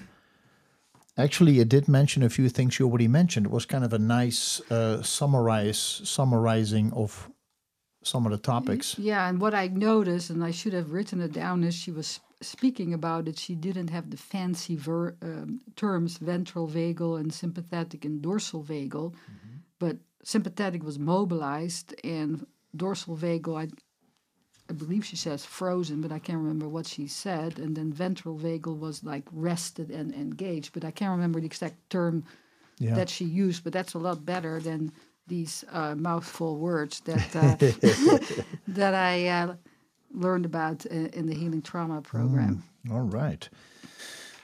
This video kind of shows a little bit uh, about the trauma with the capital T and the trauma with the lowercase abuse and neglect, misattunement, how that affects the the ANS, the autonomic nervous system. Right. Yeah. All right. Cool. It, it does, and then it also the highlight is, is that if you've had trauma in the past, you are misreading the present mm-hmm. because you're looking at the present through the lens of the past because of trauma is not what happens but I know she said it di- differently, but uh, how you've experienced it and how it still resides in you. Yeah.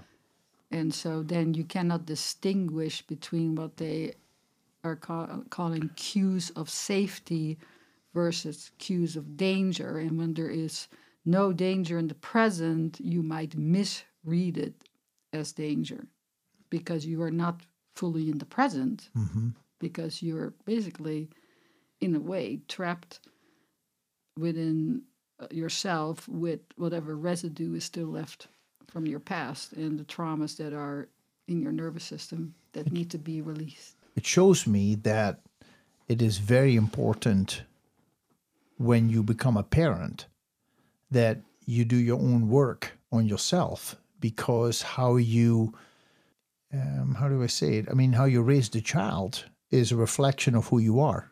Well, and also how you raise the child, whatever happened to you and is not resolved in you will come up during child rearing. Absolutely. I, mean, I didn't rear a child, but. Uh, right, but I've the point is, yeah, yeah, but the point is that um, there are things that I have learned throughout mm-hmm. my life and as a parent.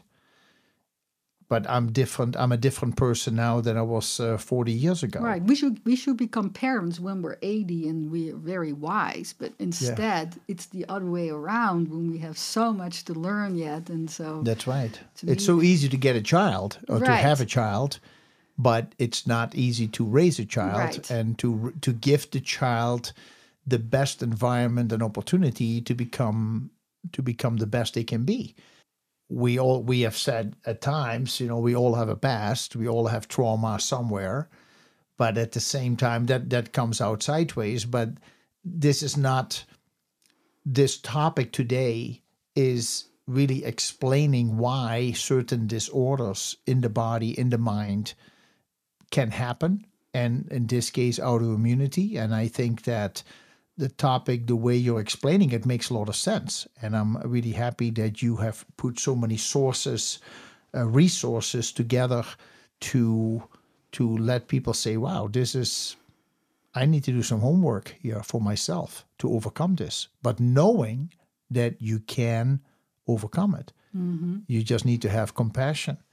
Now, I you mentioned over here a Stephen Porges. Porges Right. is the developer of the polyvagal theory. Can you tell me a little bit more about him? Well, he is a developer of of the polyvagal uh, theory. He is part of this institute, NICABM. It's the National Institute, blah blah blah, of Behavioral Medicine. Okay. Clinical applic- oh clinical application of behavioral medicine, National Institute of Clinical Application of Behavioral Medicine. So he's part of these, you know, a lot of them very famous people, and he is also. I was basically less familiar with him until I started to attend the Healing Trauma program, the nine month program. He did a lot of research, and I have indicated here he did 300 peer reviewed articles on this polyvagal theory.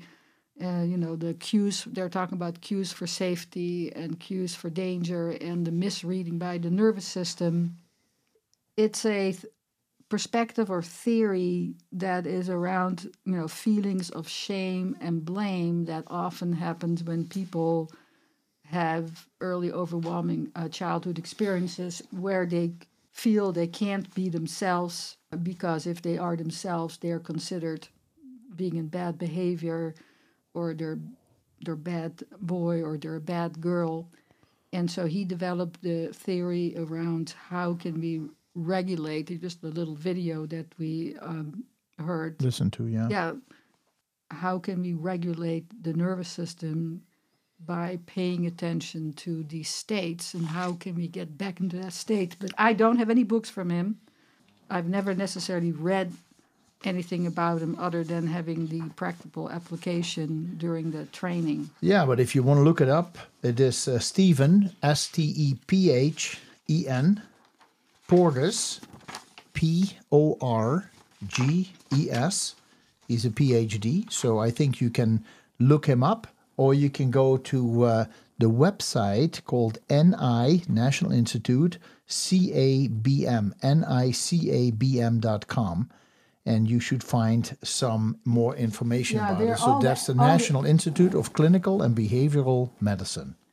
That's right, and there's all these experts are listed, including Bessel van der Kolk. Oh, okay. So there's all these pretty famous people that have made a huge impact on the development on what's called somatic uh, based psychotherapy, and somatic meaning body based, Right, okay. because the body keeps the score, Correct. not the left brain. Not the left brain. That's right. Good. Well, that is, uh, I will uh, definitely go through this. Very interesting so far. Marion, as part of the topics that you have for understanding autoimmunity, understanding the vagus nerve, the, the polyvagal uh, information that we just talked about, there was also something that's called the ACE study. And the ACE is abbreviated for abbreviation for adverse childhood experiences. And this was a study done uh, by Kaiser Permanente with the CDC. And this was done from 1995 till 1997. More than 17,000 people participated in this anonymous study. and then it was published in 1998. What makes this a hallmark study, and what were some of the findings? Yeah, what makes this a hallmark study? They were looking at uh, the connection between adverse childhood experience and the risk for chronic disease. Uh-huh. And um, as part of a, regular physical exam, they also filled out this questionnaire um, with regards to having experienced early adverse childhood experience. Yeah, and maybe something people will never think about, but then they see the questionnaire, they see the questions, which I would love to go through with you because uh, it it opens my it opens my eyes when I read this. Go like, wow, that's really interesting. I mean, you we have these experiences, but the the ten questions that were being asked to me are very insightful. Could be very insightful, and and really all people had to do is yes or no. It was not like explain it, but Well, pretty much yes or no. well, right? they add a no, and you can either put in Okay. a, you can either put in a zero or yes, and you're putting in a one, and and if your score, you know, above two, your risk for future chronic disease and mental illness and suicide uh, goes up. And so the questions, the reason uh, they generated the questions the, the way they did is that these were one of the most often seen early uh, childhood adverse experience, Yeah. but they wanted to, you know, study this systematically. So they chose these um, set of questions which had to do with either physical abuse or verbal abuse or sexual abuse or physical neglect or emotional neglect or or you know dealing with an uh, an alcoholic parent or a parent with uh, mental illness and so it it doesn't necessarily address the uh, the misattunement uh, factor that we spoke about earlier on the program yeah.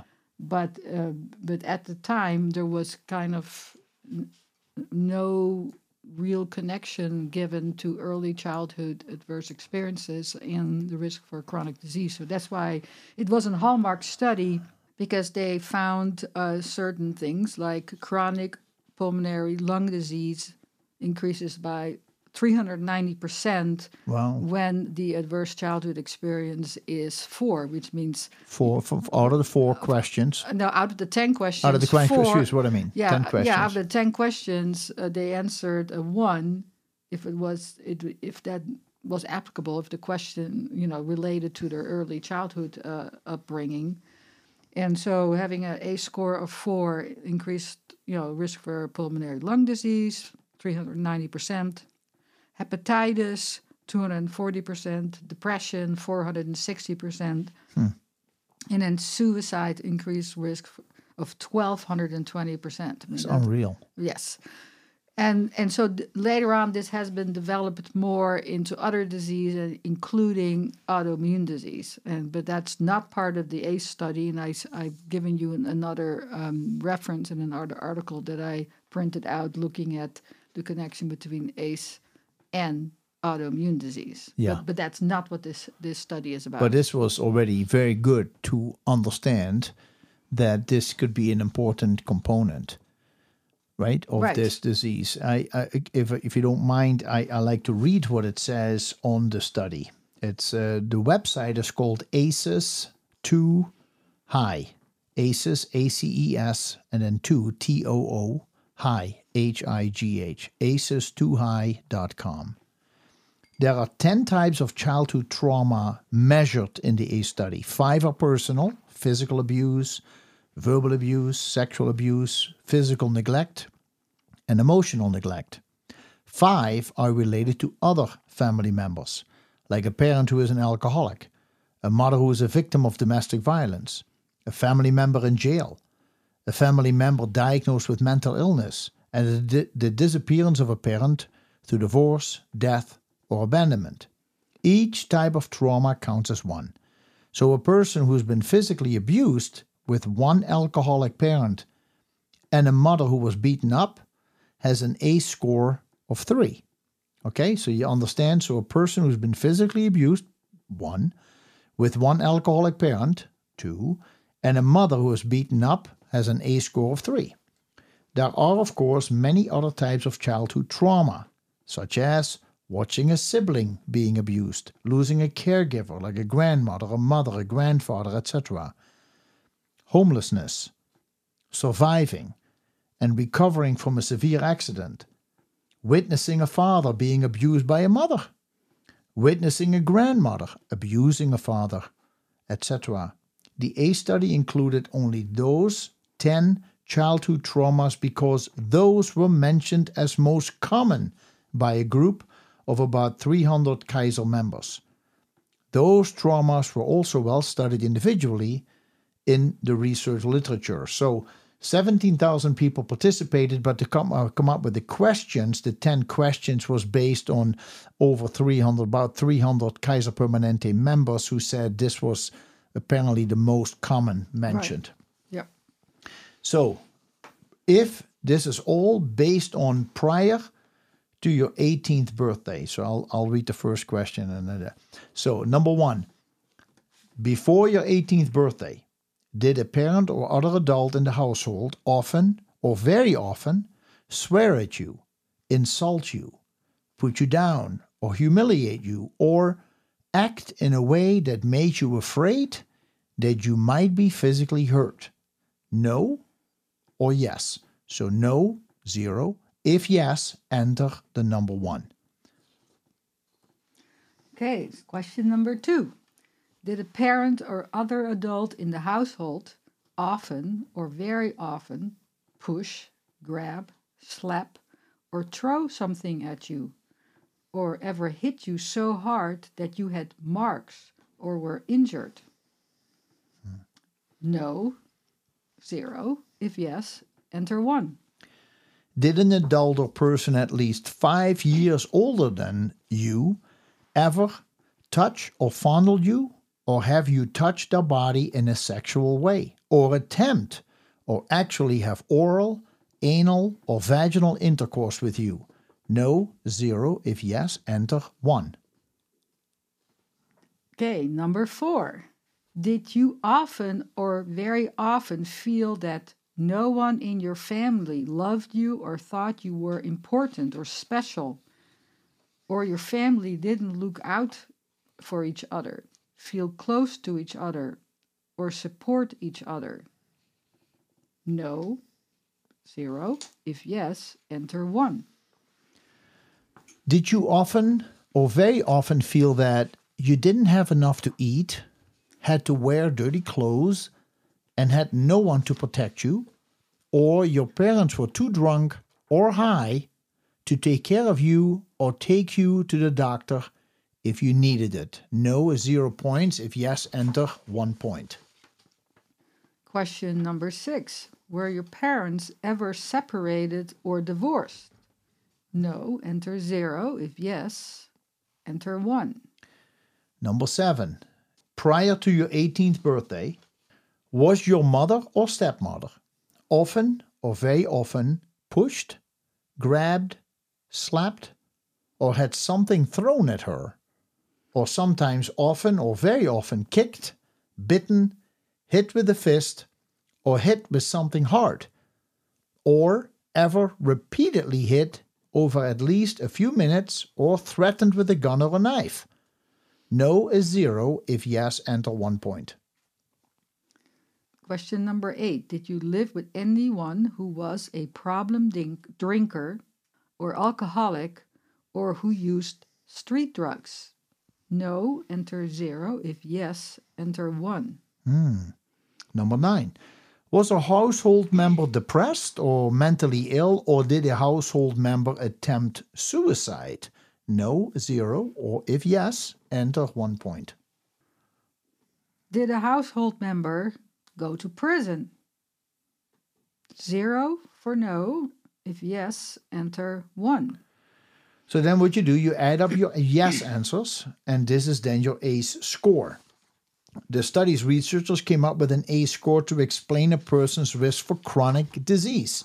You get one point for each type of trauma. The higher your ACE score, the higher your risk of health and social problems. Of course, other types of trauma exist that could contribute to an ACE score, so it is conceivable that people could have ACE scores higher than 10. However, the ACE study measured only 10 types. As your ACE score increases, so does the risk of disease. And Marion just mentioned those. That is just amazing.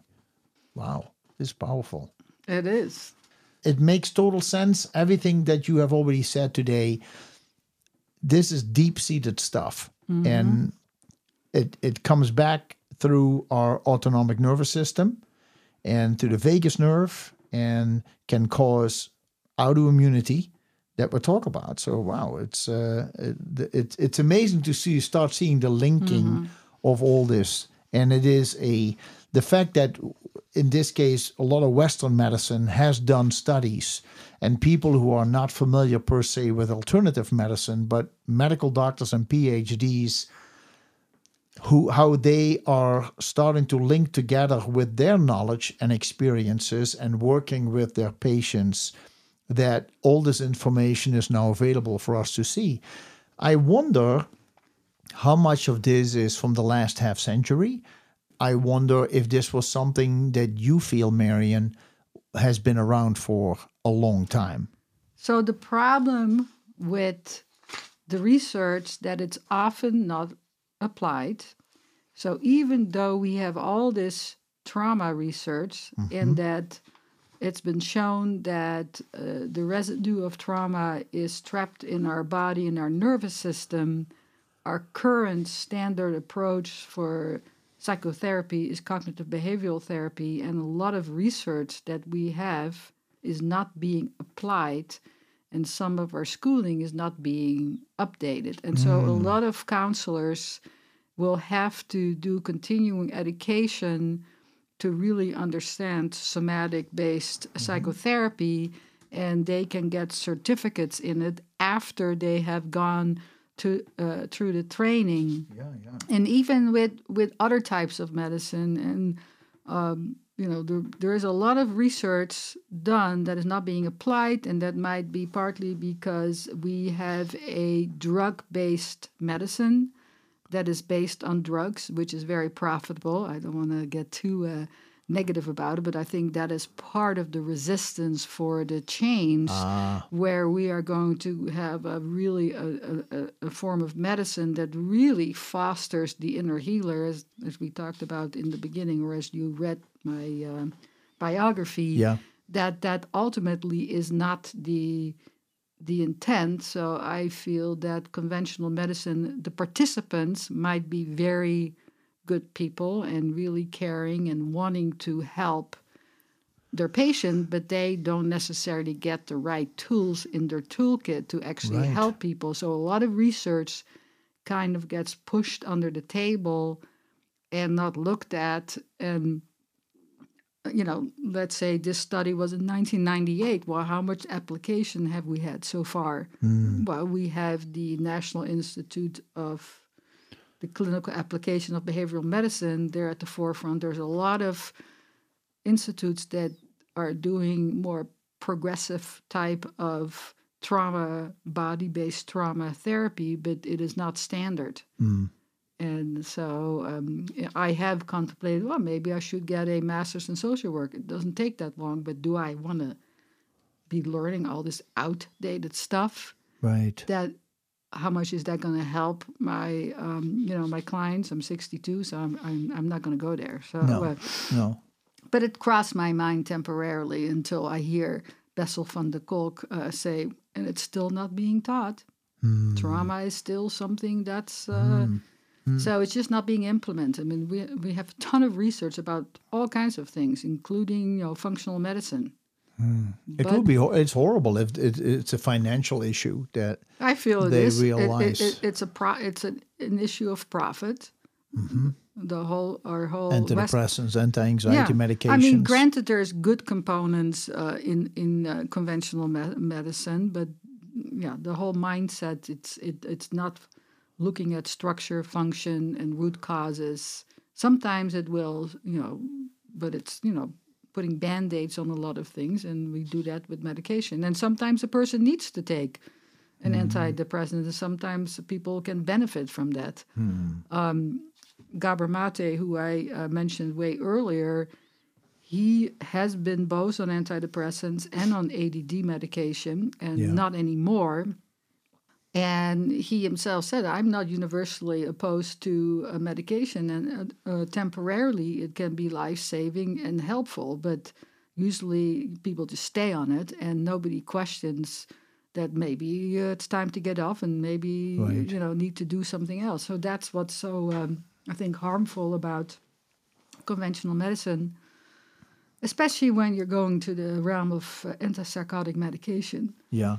They have a lot of potential severe negative side effects. Yeah, that's right. We can read about Yeah. that in quite a few books. And so many people put their trust in the medical doctor and expect that this person is knows better about their health than they do themselves. But there is a certain feeling when you come out of the office that you trust what you just were told is going to happen. And then there is the reality of maybe seeing temporary improvements, but then in the long run, it may not hold. And there should be adjustments or there should be complementary medicine. We over talked about it complementary and alternative medicine, CAM, C A M. And there needs to be something done, like you say, dealing with trauma, looking for dietary, uh, maybe allergens to foods that could be a mind altering effect. Well, and Not so deep. Yeah, well, well, I mean, I did a, I did a test with you on gluten. No, I think those tests are all important. They It- are, it- the- the and- pieces and of the puzzle, They're right? all all important, uh, but you can't lose sight is that we have both a mind and a body, and they're interconnected. correct. Uh, but it's it's very important to look at food sensitivity and to look if you have celiac. And it's super important, and I did that myself, and I don't regret it. No. so diagnosing an autoimmune disease is good to help understand what the symptoms are. Right. Then we need to find out what is the cause behind the autoimmune disease, which is Causes. causes Yeah. what that we have. Is there a physical cause? Look indeed into diet and some allergens and do an a- a- Infections. okay infections. That's yeah, a huge. yeah, of course. I mean, I say of course, but that is uh, that's that's good advice. And then you have the the, la- the the last one, but definitely not least, is the understanding of the traumatic experiences that you have experienced that you've had in life, and that have shaped you to become the person who you are. And so this is um, this is interesting. Now, in the beginning of the program, you were talking also about this whole misattunement. Why do you say misattunement could be called invisible ACE? Well, misattunement was not necessarily part of this questionnaire because you know they were not looking at that uh, because it's also harder to recognize, and a person might not necessarily be aware of the fact that there is a misattunement going on. Let's say I'm just giving an example. uh, You know, a child is is playing and just created something and is really excited to show this to their mom or dad, but the mom or dad is too busy and is like, you know, oh no, not not now, honey, maybe later. That would be a form of, of misattunement, but misattunement can be very subtle but the feedback that we get is that we're not important we're not good we're not enough well, uh, i better um, you know keep quiet especially like if a child is creative and like the classic form of misattunement that gabor mate mentions is attention deficit disorder and he actually i'm not sure if he did that. Somebody did. It's relabeled at as authenticity deficit disorder. And the way he looks at ADD is that the child is tuning out the environment for a good reason, for whatever reason that might be. It might be a chaotic environment, it might be an overwhelming environment, it might be an environment where uh, the parents have a lot of discourse and they're fighting a lot, and so the child just tune, tunes it out. Or it might be that they can't express themselves because if they do, they're out of line mm-hmm. and they're misbehaving. Mm-hmm. And you know, to express their whole range of emotions is unacceptable. And instead of the parent helping the child move to their anger or move to their grief, a, a parent might say, oh, it's not a big deal that this happened. You know, just move on. Mm-hmm. So that is, and, and so it's it's way more subtle, and the person might not even know that what that is, or better yet, that that even is a problem. Yeah. Until they start interacting with their environment and they um, have a hard time drawing boundaries and they overwork and they're trying to please and they don't want to get into trouble with the other person. And that often stems from that type of subtle, you know, misattunement with the child that is still forming and growing. So it's either that you start pleasing the other person or that you start causing trouble in the other person's life in order to get attention. So that's where you have that authenticity disorder. Well, you you you, you have missed the attention. You didn't get attention right. for your feelings before, so now you work that out by drawing attention either in a good way or bad way or both. Right. Mm-hmm. And so, quite often, the because the misattunement, however it manifests in the child, could be, you know, attention deficit. As I said, Gabor Mate calls it authenticity deficit disorder, and um, well, I have not actually looked. He has a whole section on ADD on his on his website gabormate.com, but I oh, haven't oh, wow. I haven't actually looked at all that. Okay. I have only so many hours in a day. yeah, get with it, will you? exactly. And come back. Yeah. Yeah. Well, I think it's been an amazing talk between us. I really think your information is golden. I really thank you for that, Marion what how could we uh, finish it here? Uh, maybe we can talk about some approaches for healing relational trauma and misattunement. So, some options that people have if this topic has interested them and they feel they want to go to work. What are some of the things that you recommend they could check? And obviously, there is a lot of information out today. But in your study, in preparation for you to come up with the material we discussed today, give us some hints where people can go and what they can do. Well, one of the sites that I actually became familiar with uh, many years ago was Sounds True.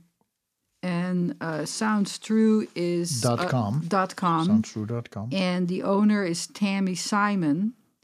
She has summits that she offers, inter- free interviews, free podcasts. Um, I did the nine month program, Healing Trauma Program, Become a Healing Presence. Yeah. Um, and I completed that. Mm-hmm. She has a lot of really good interviews.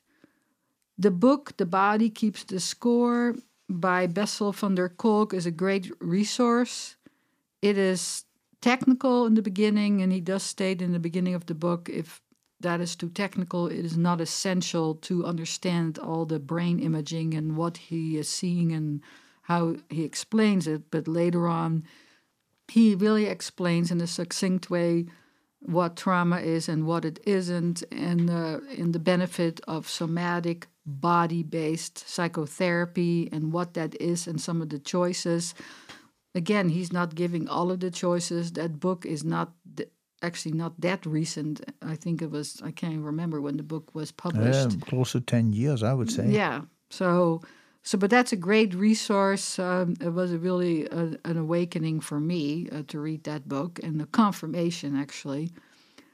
And of and course, I, I want to say if you actually go to the website NICABM,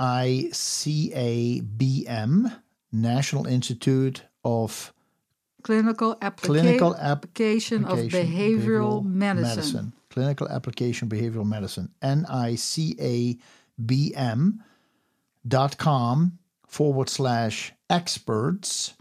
You see Bessel van der Kolk as the first one mentioned. You can click on it and you learn more and you get more links to that.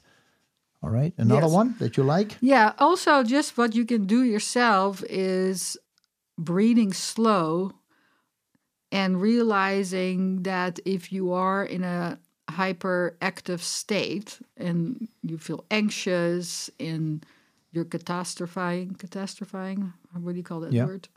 That you can realize that in the present moment you are safe and focusing on your breath and focusing on your body, and that can help calm down your overactive nervous system. So that is something you can do you know, Anytime. anytime. Right. The same with uh, emotional freedom technique. There's tons of information on the web. On the web, uh, you know how to do the emotional freedom technique. That is also a technique you can do on your own. Yeah. You can learn it. EFT. Yeah, EFT. But you know, a lot of people do need professional help, and we do have quite a selection of counselors in town that do somatic experiencing. It's body-based therapy that is less talk and more going into the body as to what is going on and how you feel when there you know something comes up that you are discussing. I used to have an issue with it and get pretty irritated. Well since you're asking me i don't feel anything anymore. That that would be my Right. response. It was uh, anyway. But I'm I'm finally getting used to it after I don't know how many years um, of the uh, somatic experiencing. So somatic is more body oriented. Yeah, body soma is the body, and this was developed by Peter Levine. And so Peter Levine, I'm sure, has a website. I have that uh, neuroaffective relational model. I put that out not because I was that familiar with it. It's just a variance of uh, you know uh, the body-based therapy. And the National Institute of, of uh, Clinical Application of Behavioral Medicine has a lot of continuing education Yeah. That that. that counselors yeah. can do. Um, actually, the Treating Trauma Masters program has a continuing education attached to it. All right. And then uh, I saw a, a great website that is the traumahealing.org. That's what you already talked about. Right, that is with the somatic Experiencing. Yeah. experiencing. ACESTooHigh.com. That is just a few, just a few. And I think that uh, if anybody would like to get a hold of you, then I think they could go to your website, bozemannutritionist.com, B O Z E M A N, bozemannutritionist.com, and contact you for more information or maybe schedule an appointment. Yeah, and check. out- My website definitely needs a major overhaul in terms of uh, what I do. But, But uh, this would be a good way to get a hold of you. yes, definitely. Well, I uh, want to thank you. I'm not want to thank you. I am thanking you Thank you. to reconnect. This is uh, very enlightening for me. This is definitely something that I haven't paid attention to myself. And so I think your information is very valuable. And I, I do hope that uh, people will find you, connect with you, do more work for themselves and on themselves. And as parents, to really think how you can be the best parent for your child by first of all loving yourself and working on yourself so you can reflect that back onto your children or if you're pregnant what you can do now to protect this baby when they're born or before they're born to already work on some trauma it takes time it takes effort and a lot of us are addicted to social media and looking at things but this would be putting the phone away and really start working on yourself is very important Yeah, in terms of parenting, one book that is really good is Parenting from the Inside Out. Aha. And it's by Dan Siegel, who is also a faculty. Okay He's a psychiatrist. He talks about, um, you know, parenting from the inside out, meaning you're you're kind of reflecting on yourself because what happens when you parent, things your childhood experience is going to come up Come with, up, yeah. with parenting. So it's a, I think it's a very good book. Maybe for some people, well, it's too technical, but I, I think it's a very informative book. Dan Siegel, S I E G E L, uh, is a, a medical doctor, and he coined the term mind sight, mind sight, to describe the human capacity to perceive the mind. And he teaches his skill as a method of breaking habitual responses, deepening interpersonal relationships, and processing difficult emotions. Hmm. How parental presence shapes who our kids become and how their brains get wired. I think it's called The Power of Showing Up. That's the name of the book. The Power Oh of yeah, Showing yeah, Up. that one I don't know. Okay. I, I'm referring Anyway, about a way a way older book, Parenting from the Inside Out. is Yeah. is not a recent book, uh, but that's one of the books that a previous counselor of mine recommended I read. So I, anyway. Yeah, anyway, but this website, NI, uh, nicabm.com, you go to experts, and then you already can scroll down and you listen. There are several courses that they have done, and you can listen and watch them, listen to them. So, anyway, wonderful stuff. Folks, hopefully you enjoyed this podcast. Please click follow at the bottom of the podcast that you always stay up to date on new episodes. And if you go to my website, which is healthinfocusnow.com, healthinfocusnow.com, and please go to the bottom and sign up for the newsletter, then we keep you up to date on new articles and new podcasts. So I thank you very much for listening. I wish you well, not just you, but all those close to you, and have a wonderful day. Bye bye.